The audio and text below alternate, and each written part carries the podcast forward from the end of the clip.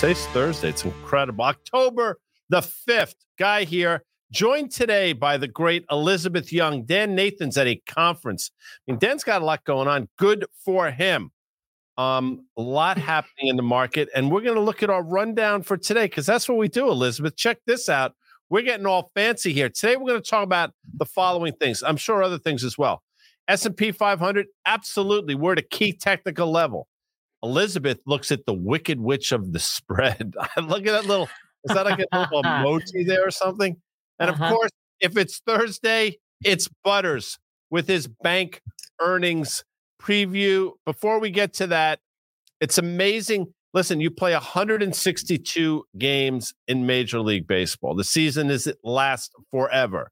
Mm. But in the course of 24 hours, the season mm. can end like that. Yeah. And that's yeah. what happened to the Brewers in Milwaukee as they faced the Diamondbacks of Arizona. A lot of opportunities last night in the game to score some more runs, and we didn't take them. Squandered, loaded, or as as my as my dad would say, ducks on the pond. And ducks were left on the pond more than once. So here we are, season over. After one of the best regular season records yeah. that I can remember in my lifetime. Uh, it's too bad. Yeah, it is too a bad. Real, a real and, disappointment. And, and, that's listen. That's the the heartache of being a baseball fan. It all any sports team. It all ends so abruptly. Um, as a Yankee fan this year, it ended abruptly in July, but that's for another show. So you're on the Twitter. We tell people all the time follow her at Liz Young Strat. But you actually tweeted something out, which I I mean I love when you do this stuff. I mean, look at you getting all fancy. Yeah. The S&P is approaching those key levels, and that's what we sort of teased in our rundown, and we're right there. And I think that's a fancy chart that you brought forth, and we have some other ones as well. But speak to the importance of this because I do think, you know, now the battle lines have been drawn, Liz. Yeah. Well, first of all, I got to give my analyst Mario props for this. He's the one who made the chart. And I always get so nervous when I post technical charts because there are a lot of technicians out there that know a lot more about technicals than me. so I try to make sure they are absolutely accurate. But the level is 4,200. We've been talking about it for a long time. I'm looking at my machine right now. We're at 4,239. Mm-hmm. Uh, it doesn't feel like we're going to get to 4,200 today unless something terrible happens this afternoon, but we're pretty close. So uh, you're, I'm going to let you do whatever that crocodile or alligator, the whatever yeah. the reptile metaphor is you guys have for this. But the reason this level is important, very close to the 200 day moving average, as we know that is a big level of support that we try to see if if it's going to blow through and go down further or if it's going to bounce off of, uh, and it's at the retracement level. So it's a mental threshold. That's what a lot of this usually is. It's a mental threshold. And you start to wonder, okay, if we get down to that mental threshold, is that going to be enough for buyers to come back, even bearish buyers to come back and say, you know what, that's good. I'm happy here. Let's get back in. I yeah. would I would suggest I don't think that it's going to quite be enough this time. Yeah, that's exactly. Let's go back to your slide real quick because yours is fancier than ours. But and you have some moving averages. Now, if I had a guess, the yellow one is probably the 150 day, or is that the 200, 200. day? 200 that's day. The, 200. the other one yep. is the 50 day. So the green mm-hmm the green that's sloping lower is the 50 day. Now, why is that important? Well, it's not important yet, but for the first time in a while, it's starting to sort of trend lower. It's clearly reversed. It's clearly starting to roll over. So keep that in mind. The 200 day is still rising, but flattening out. Keep that in mind. People will start to talk about this in earnest if, in fact, that 50 day crosses through the 200 day on the downside the mm-hmm. same way, by the way, it crossed through the 200 day on the upside, and then you saw the subsequent move in the equity market. So, this is something that armchair technicians will be looking at 50 crossing the 200 day. Obviously, we're not there yet. The 50 day moves faster than the 200 day by definition, uh, but it's something that we should watch. And then go back to our chart real quick. You'll see, I mean, this uptrend seemingly has been violated. We're right at our moving average line, which should theoretically be support. We're up against those highs we made, that sort of 4190 ish, 4200 ish level. So it all makes a lot of sense here, Elizabeth. And that's why I think, in my opinion, you're starting to see, I don't say violent moves, but you see some of the reversals. You're going to see a lot of reversals at these levels until either something breaks to the downside or the market determines that, you know what, we've held for whatever reason and we're going to continue this upward trajectory. I will tell you, I think everybody knows, I think we're going to break, but let price be your guide to a certain extent here. Yeah. So for the, everybody playing bingo at home, when the 50 day goes below the 200 day, that's called a death cross. Yeah, it is. yeah, it is. And if the 50 day goes above, when it crosses above the 200 day, that's called a golden cross. Mm-hmm. So you usually see momentum continue until the death cross happens and so on and so forth. So the thing about the 50 day, and I covered this in my piece, I think it was last week, the fact that it's rolled over, the 50 days is useful in the short term, right? 50 trading days is roughly two and a half months or so. Mm-hmm. So, in the short term, what it tells you is that short term momentum has changed direction. Now, that doesn't mean that it's definitive, doesn't mean it's going to stay that way, but it does mean that short term momentum has seen an inflection point. Now, it could go back up. You're going to see the 50 day kind of wiggle around more than the other lines. But as we know, the 200 day moving average, it moves much more slowly and is probably more of a tell for investors over the next three to six months or so. So watch those lines, watch for the death cross. We're nowhere near the death cross right now, but it is moving in that direction. And you're seeing the difference between the 200 day and the, and the 50 day narrow. So the other thing I would say here is this. We've got an S&P that is down. I don't, I don't know off the top of my head. I could pull it up really quickly from the local high in July. Mm-hmm. It's down. I'm going to guess what eight, little more than eight percent now, ish. But yeah, okay. All right. So we haven't even hit correction territory yet. Mm-hmm. So it's not that I'm sitting here saying, oh my gosh, I've been bearish all year. And when is it actually going to happen? That's not why I'm saying stocks have to continue going down just because I'm trying to prove myself right. It's because we haven't even hit a normal correction yet. And I think everybody can agree that at the end of July, things felt pretty extended. And then you get into August, September, rising oil prices, higher inflation, and it just feels like valuations should not have been that high. And even some of the biggest, most beloved names came off of their tops. So this is a time where I think you have to at least hit some of those thresholds of, all right, 10%, like a double digit correction. You have to start seeing indications that things feel oversold. We're not there yet in a number of different places. And we have to wait to see if it stands at the 200 day moving average, if it bounces off that. My tweet, the, the end of my tweet was a question of, will this bring buyers in? Will buyers step in mm-hmm. and actually do this? I don't know the answer to that, obviously, but I don't think this time there's going to be enough buyers to offset the people who are still selling. I'm with you, sister, and we'll see how this plays itself out. But that was a great chart. It was a great tweet. That's why we highlighted. We got a question from V. Apologize because I'm going to read. Can you help explain why yields rising equates to outflows from equities? If money is leaving stocks and treasuries, where is it going? Elizabeth, you want to take a shot at that? Sure. Well, rising treasury yields doesn't necessarily mean outflows from all equities. Usually it means outflows from what we consider long duration equities. And those would be things like growth stocks. What makes them long duration is that you buy them under the understanding and under the premise that they will grow for a long term period into the future in order to grow, and many growth stocks fall into this category, in order to grow, they have to finance their growth. They have to invest in the business first in order to drive that growth in the future. As rates rise, yields being one of those indicators, as rates rise, financing today becomes much more expensive for them to get. And actually pro- prohibitive in many environments for them to get.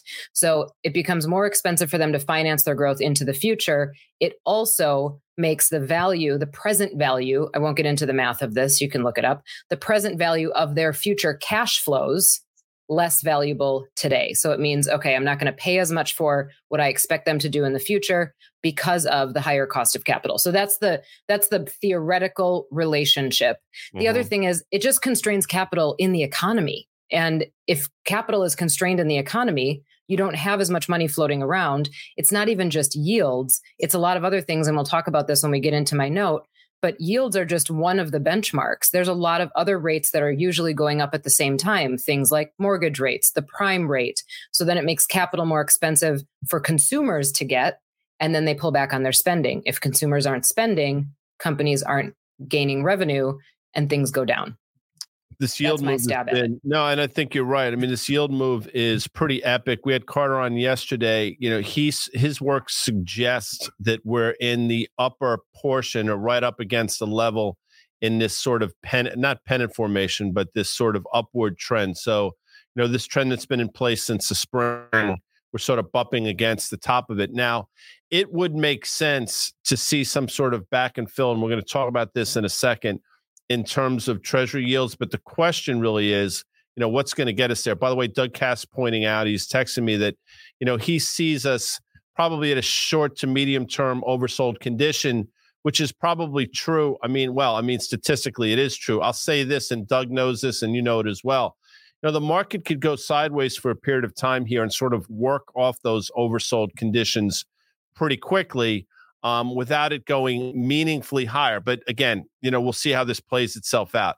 We'll take a quick look at the NASDAQ chart because this one looks like, and I'm saying I'm being careful here, looks like we may have broken to the downside. And obviously, the moving average comes in significantly lower. So, if in fact we've broken this uptrend, Liz, it stands to reason that we're going to take a look at the 200 day moving average, which, by the way, is still sloping higher. So, that's going to be interesting to see how it plays itself out. So, as you mentioned, you know, a healthy move here and not out of the realm of what is normal and what we've seen historically would be a move to this magnitude. And we don't need to opine on this. We talk about this chart every day.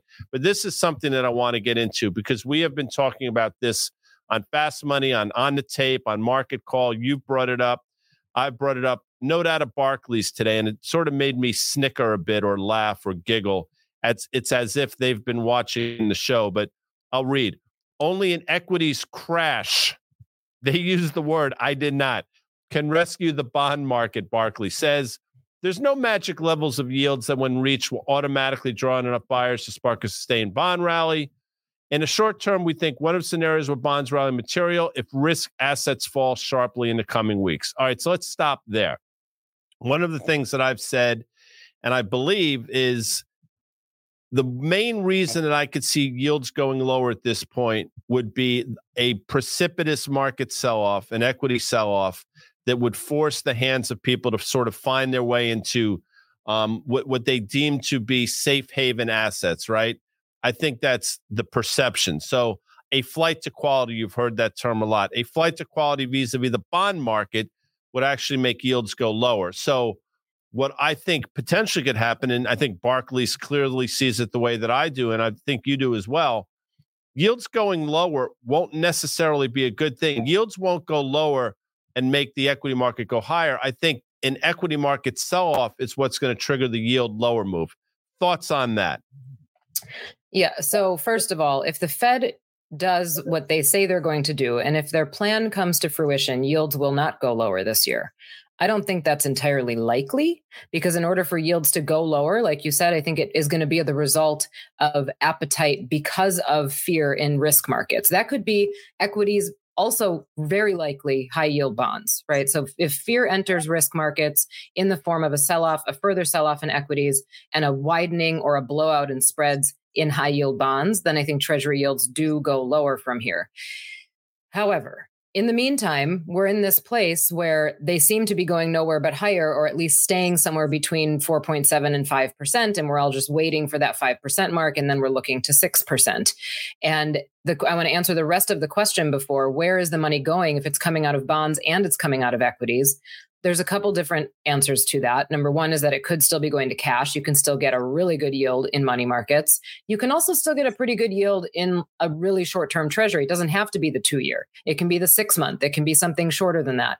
So I think a lot of it is going to cash. Also, note obviously the meteoric rise that we had in oil prices. So mm-hmm. a lot of the money that as equities were selling off, energy was still doing okay during that period. So some of it going into the commodity complex, right? You're getting uh, inflation reads that are higher, maybe some of it going there. And we've got home prices that are still elevated. So obviously somebody's doing something. So maybe there's permits still going and there's people putting money into building real estate. There's a lot of different places it could go. I think the easiest place that it's been going though is cash.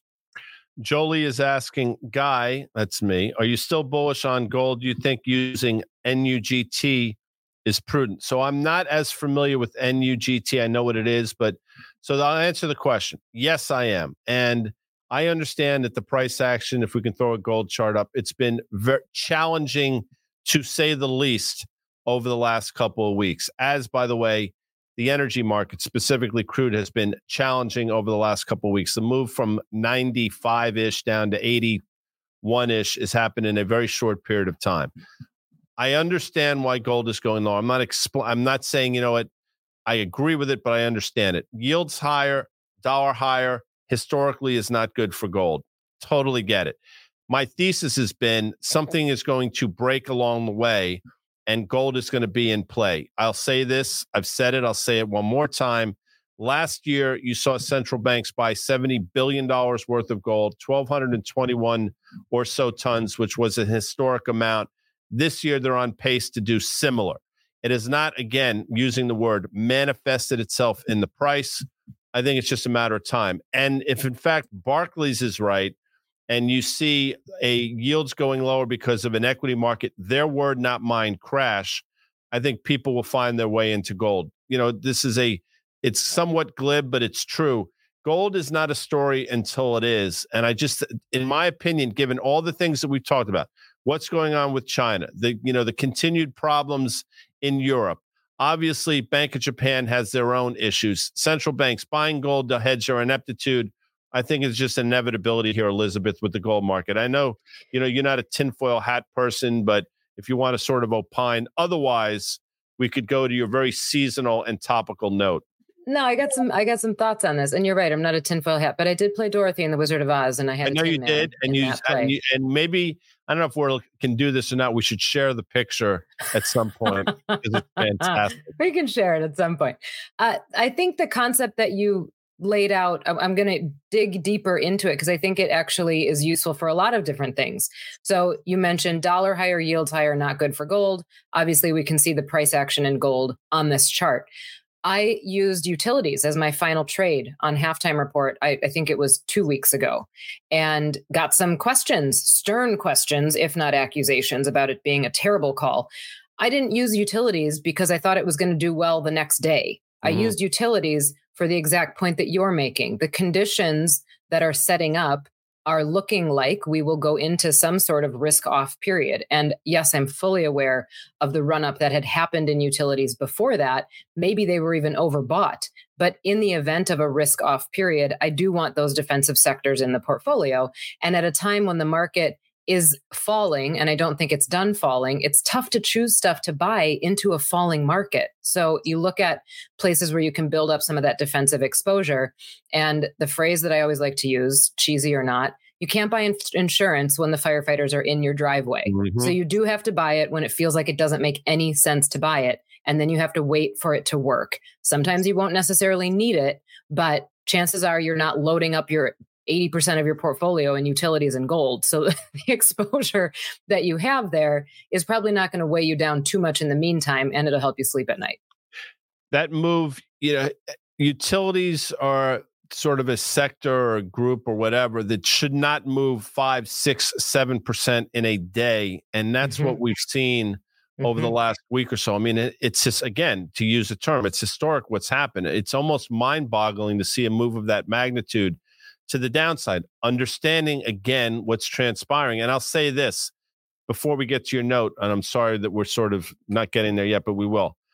You're seeing a lot of weird things over the last week or so. The move in crude oil from again from 95 down to 81 defies explanation unless mm-hmm. somebody out there or some hedge fund or entity is blowing up. Again, the yep. dollar move has been interesting. Obviously, we talk about the bond move over and over again, but then you layer on to it an XLU and some of these other things, and you say to yourself, somebody's getting carried out. And the market has a way of sniffing that that stuff out, and the market has a way of inflicting the most amount of pain for an injured fish or predator or, or participant who's ever out there. And my sense is over the next week or so, we will be hearing about or reading some hedge fund entity, whatever the hell it is, blew up, and this is sort of the the aftermath. I do. And, well, and, go ahead. We're speculating a lot, right? And mm-hmm. and pontificating about what could happen. Absolutely. But, but you got to think about it. And I think about things a lot this way. Six months from now, when we look back on this period, is it going to look really obvious, the headlines that were about to come? And if you think about the rise in 10 year yields, the rise in borrow- borrowing costs, and we'll talk about this in my note, how much more expensive it's gotten for consumers, for businesses, for the government, for everybody to cover their borrowing. It may not come as any surprise that somebody who was highly levered, if it was a corporation that was highly levered or a hedge fund that was highly levered, got blown out in an environment where yields marched this much higher in such a short period of time. So I agree. I think there is more than a non zero chance that we hear about something later and we will understand what their exposures were and we will understand that a lot of the uh, catalyst for them being blown out was because capital got so expensive over such a short period of time. Dan will say that, Guy, you probably saw this movie when it came out in 1939, and he would not be that far off. It's one of my favorite movies of all time. I'm sure it's one of yours. Apparently, the urban legend suggests that if you were to play The Wall, the the or Dark Side of the Moon, or one of the Who, the, the Who, the Pink Floyd albums at the beginning when the lion roars, it all lines up. This is how I would have titled it, by the way. So yields have been rising, right? Yields have been uh-huh. rising.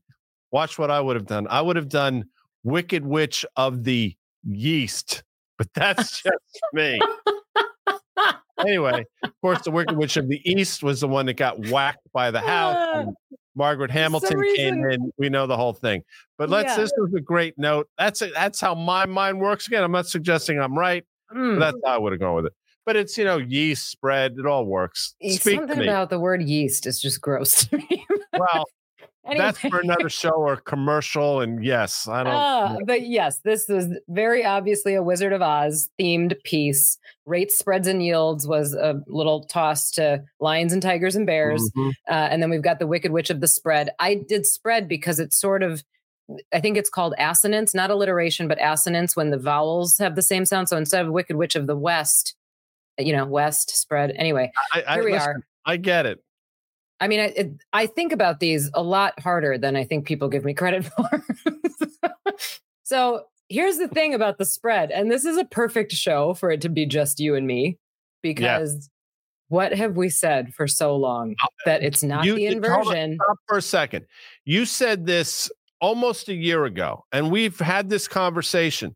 You know, when when twos tens went out to I think 108 the first time, and then came back in. You know, you started saying, listen, it's not the it's not the inversion that you should be concerned about. It's the re-steepening. Obviously, mm-hmm.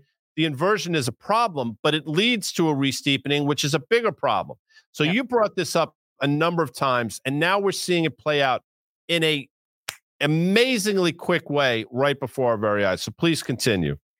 Yep. So we've seen the twos 10 spread go from negative 110 basis points in early July, frankly, on my birthday. It hit a hmm. negative 110 on July 3rd, intraday. And when I wrote this note, it was at about 31, 32 basis points. Incredible. That is a huge difference. Now, here's the confusing part about this re-steepening is that it's happening for what we what people will tell you or what bulls will tell you is a good reason. It's happening because the 10 year is rising, not because the two year is falling. Well, if the 10 year rises for long enough and constricts everything long enough, I can almost guarantee you that the two year will eventually have to fall. So, this so far looks like the 10 year is just going up because economic data has surprised to the upside. Everything is better than we thought it was going to be. We are withstanding okay. rate hikes. Yeah. Yes. So that's what people will argue. That would be the mm-hmm. rebuttal to us, right? It would be, yeah, it's re-steepening, but it's re-steepening for the right reasons. And I won't argue with that because the math and the chart here that I'm showing you does say that. However, as we re-steepen, here's the issue. The long term average, if, if this is a march towards a more normal environment, so if this suggests that, all right, the economy is stronger than we thought it was going to be, so the 10 year will continue to move higher and, and it'll reflect economic prospects going forward. The long term average of the twos 10 spread is a positive 88 basis points, which means that if the two year stays here, which is what that theory suggests, if the two year stays here, the 10 year has to go to 6 mm-hmm. And then we sit in an environment where we better have strong enough growth to withstand 6% in the 10 year. We better have strong enough revenues, strong enough consumer demand, and a labor market that stays this strong to withstand a 5.1% two year and a almost 6% 10 year. That's where the whole thing breaks down for me because I don't think that's the case. I don't think that we're going to have strong enough growth to do that. I don't think we're going to have strong enough corporate margins to withstand that. And I don't think that borrowing can continue at this clip because of the increased interest costs, and we'll get to that with a couple charts after this. But I want to pause there and give you a chance to talk. So you know, now I'm sure I don't see the comments, but I'm sure because I've heard it from people. Wait a second. We've had we've been able to endure rates much higher than we're currently seeing for many different cycles. So what's the big deal? And I'm like, okay, yeah. I mean, when you say that in that vacuum, you're right. But it's a rate of change thing, and again, it's a rate of change thing having been at levels at the same levels for close to 15 or so years. So there is absolutely no way the market is prepared for this. And to your point, you know, 6%, you know, I don't want to say it's a foregone conclusion. You know, maybe it shakes out five and a half and four and three quarters or something like that. However, it's not particularly good. And I will say this as well. Along with you, Jamie Dimon has been saying similar. So I don't think the economy nor the market is prepared for what we're in the midst of, Elizabeth. Yes. And I'll read you to, to your point, what you just said from my note. Aren't bonds supposed to be a lot more boring than this? Yes, in a normal environment, or at least in an environment where we're not contending with unwinding 15 years of abnormally loose monetary policy. Mm-hmm. So that's what the result is right now. And if we can go to the next chart, this is the part where we got to take it back to okay, why does it matter, right? We've got everybody talking about economic data. It doesn't really matter if the consumer's still spending, everybody still has a job, we're totally fine. Today, that might be the case, but this is just two different benchmark consumer loan rates. You've got the 30 year mortgage rate on here in blue. I highlighted this because it recently, this just this week, hit the highest level that it's been at since August of 2000. So we are nearing 7.9% in mortgage rates. And the prime rate, which is basically what all other consumer loans are pegged to, mortgage rates follow the 10 year more closely. The prime rate follows the Fed funds rate. So that's why you see it in this sort of stepwise function.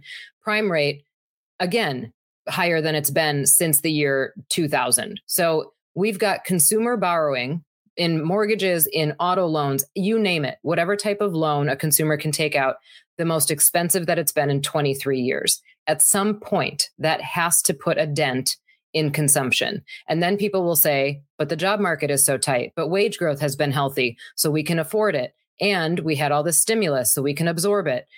Wage growth has not kept up with inflation, and wage growth has not kept up with almost 8% mortgage rates and a prime rate that's climbed this quickly. So at some point, people will run out. They have been dipping into their savings, and perhaps they had more savings than we originally thought. But at some point, that runs out too. Do you know when Georgetown University was founded, Elizabeth? I'm sure people in the comments section would know this. There's a specific now ish. Hmm. Throw a number Four out. score and seven years yeah, ago. Yeah, I appreciate that. no is the answer, but fair enough. I think four score is 40 years and like 47. No, hmm. Georgetown University was founded in 1789. There's actually a restaurant in Georgetown called 1789. Okay, hmm. guy, what are you doing? Well, let's go to Elizabeth's next chart. Net interest expense as a percentage of GDP. Oh, yeah.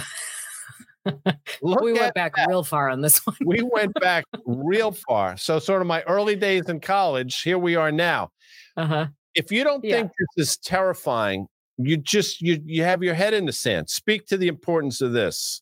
Yeah, when Mario said, "Well, how far back do you want this one to go?" and I said, "How far back does it go?" and he said, "1793." I was like, "Yeah, why not? Let's show the whole thing." so, there you go. So, and and again, I'm I'm raising these rebuttals because I I feel like I know what's coming. People will say to us, "Well, GDP has grown over this period. You can take on more debt." because you have more GDP. So then the ratio of debt to GDP yada, yada, yada. Yes, that's true. And it does matter. As our economy grew and we are the most developed economy in the world, you can take on more debt and hold it because you've got a bigger economy and, and stronger growth. This, again, is about the rate of change or what I would call the slope, which is the rise over the run. These are projections, but this is the Congressional Budget Office's projections of if we stay at this clip, that's what our interest expense is going to look like as a percent of GDP. That is terrifying. Now you might look at the numbers and say, "Oh, it's not," but seven percent. How how bad is that? Billions of dollars. yeah, it's, it's a, a, lot. It is a, lot of money. A staggering statistic, and this speaks to you know when basically you're, you're pay the interest you're paying is key, is your economy. I mean, that's effectively what we're talking about here. I mean, so the debt service on the debt is it's astronomical, and more so now with rates moving to the upside, which is why again all these things are problematic. And I'll just say this: you know, in the history of mankind, very few, if any, developed economies have been able to recover from debt to GDP levels of about 125%. We're probably north of 140% or so, if not higher. And it's a staggering number. And then the interest expense, I mean, you, you see what's happened. So all these things, and you can be like, you guys only pulling bearish stuff out. Well, no, but you know, this is important to look at. Yeah. Well, and and it's a feedback loop, right? So to the first question we took, if all the money's coming out of treasuries, all the money's coming out of equities, some of it too, it's a supply and demand thing if we are consistently running a budget deficit, we have to borrow in order to meet our obligations, hence the government shutdowns and everything that we've had as scares this year. So if we have to keep borrowing as rates go up, our interest expense just goes up, which means that we're at more of a deficit and we have to borrow more. And it just continues in this loop and it builds on itself until it probably gets to a point where somebody cries uncle and says, we can't do it that way anymore. I don't know what that looks like. I don't know when that happens. Maybe the government actually does shut down. I don't know. But part of why treasuries are still in this period where rates or I'm sorry, yields are going up and you don't have enough demand is because we continue to issue more in order to cover our own obligations. I want to quickly go to a Clorox chart before we get to Butters for a myriad of different reasons. First of all, public service announcement. I was flipping around the other night on the television set and I stumbled upon like you know the making of New York City sewers and disgusting job. The but they say do not under any circumstances flush down the toilet bowl these Clorox wipes, which apparently a lot okay. of people do. It creates bad problems. But you talk about that being a bad problem. Look at this chart of Clorox. That's an unmitigated disaster. I mean, this is not a technology company. I mean, this is as stapley as it gets. Mm-hmm. And now they will blame this on this latest move lower on a cyber attack that hit sales hard. I don't even know what that means. I quite frankly, I mean, I'm sure they can explain it. But this the die had been cast for this long before. So again, when you start seeing staples companies at reasonable valuations have moves like this, you have to, you have to be a little concerned that technology companies with valuations, you know, four or five times, you know, the magnitude seemingly are, are in a perilous state. That's just me. I just figured I'd bring up Clorox. Don't flush down the uh, the the Clorox. Okay, one. I mean, I, I, use those a lot. I d- I don't usually flush them, so I think I'm no, okay. You're a good um, citizen. I mean, you're a global citizen. There are a lot of okay. people that don't adhere to that.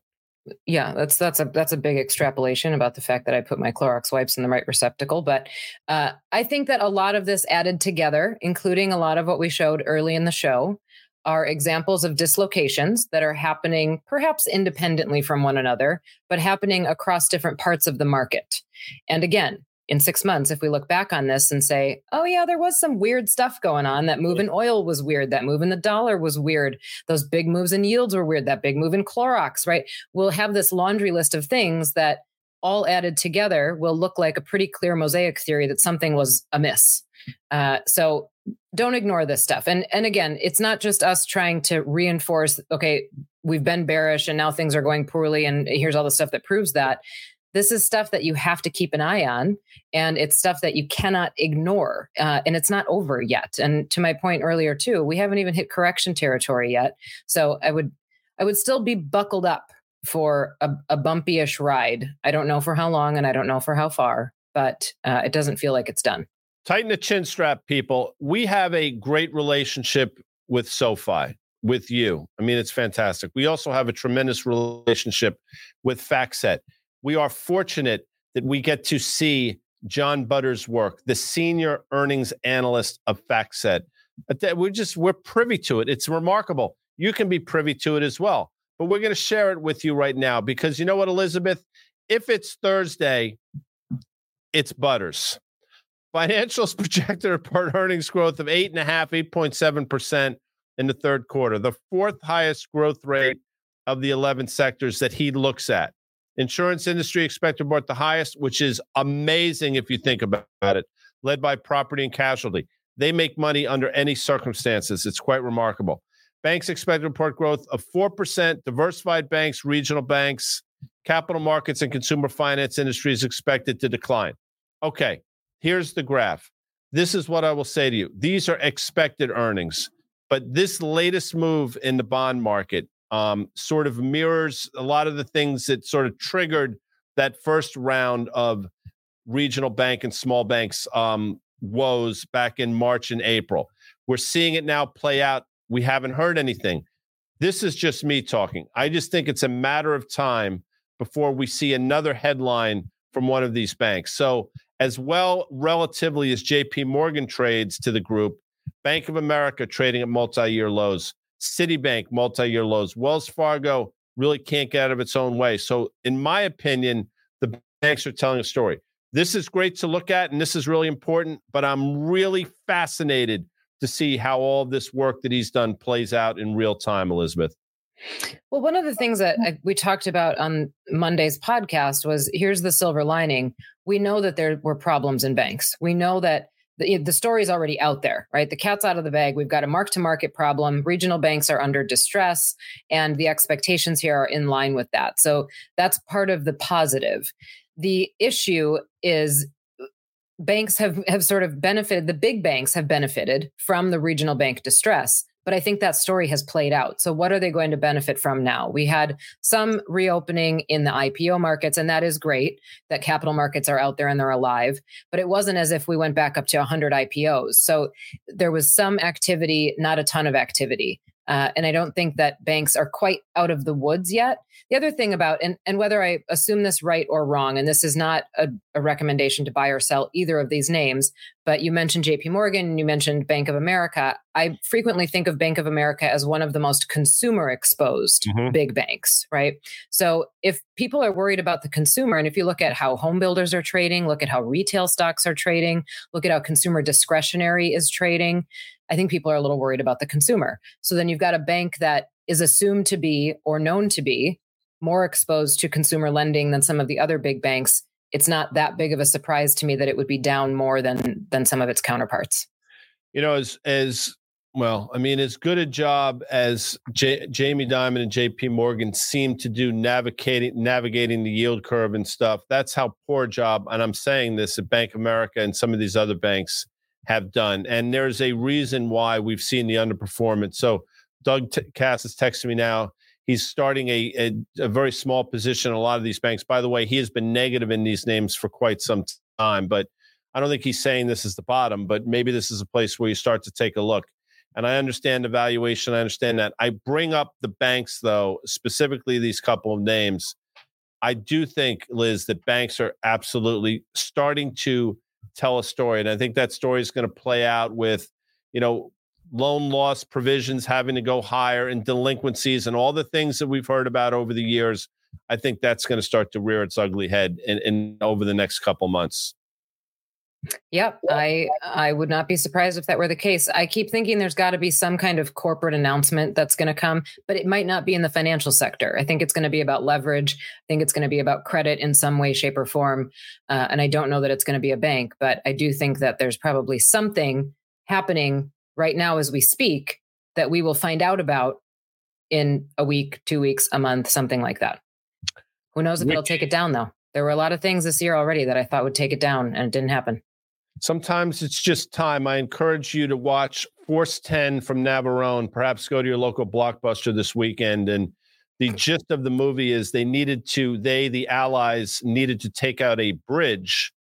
Um, and in order to do that, they were going to try to blow up the bridge. They realized that they were not going to be able to do that for a number of different reasons. However, there was a dam upstream from the bridge. So the demolition experts planted some dynamite in different places in the dam and set it off. By the way, Harrison Ford was in this movie, Robert Shaw, just as a side note. They detonated uh, the explosives. The explosives went off, but nothing happened. And Harrison Ford was apoplectic. Nothing happened, blah, blah, blah, nothing. And the gentleman, the demolition expert said, give it time, let nature take its course. And over time, you know, things started to build up. And then obviously the dam broke, took the bridge out blah blah blah. Harrison Ford went to do Star Wars with Obi Wan Kenobi and those people. It was very beautiful. oh, that's a damn good story. Wicked Witch of the Yeast. I mean, I'm going to sit with that for a while. She's Elizabeth Young. You can follow her on Twitter at Liz Young Strat. I'm Guy Adami. I want to thank SoFi. I want to thank FactSet. Thank you, audience. Elizabeth, thank you. We will see you tomorrow for a special market call with the great Carter Braxton Worth, Dan Nathan, myself. We'll be putting a couple options trades out there, and we're going to look back at the option trades we did last week. See you later, folks.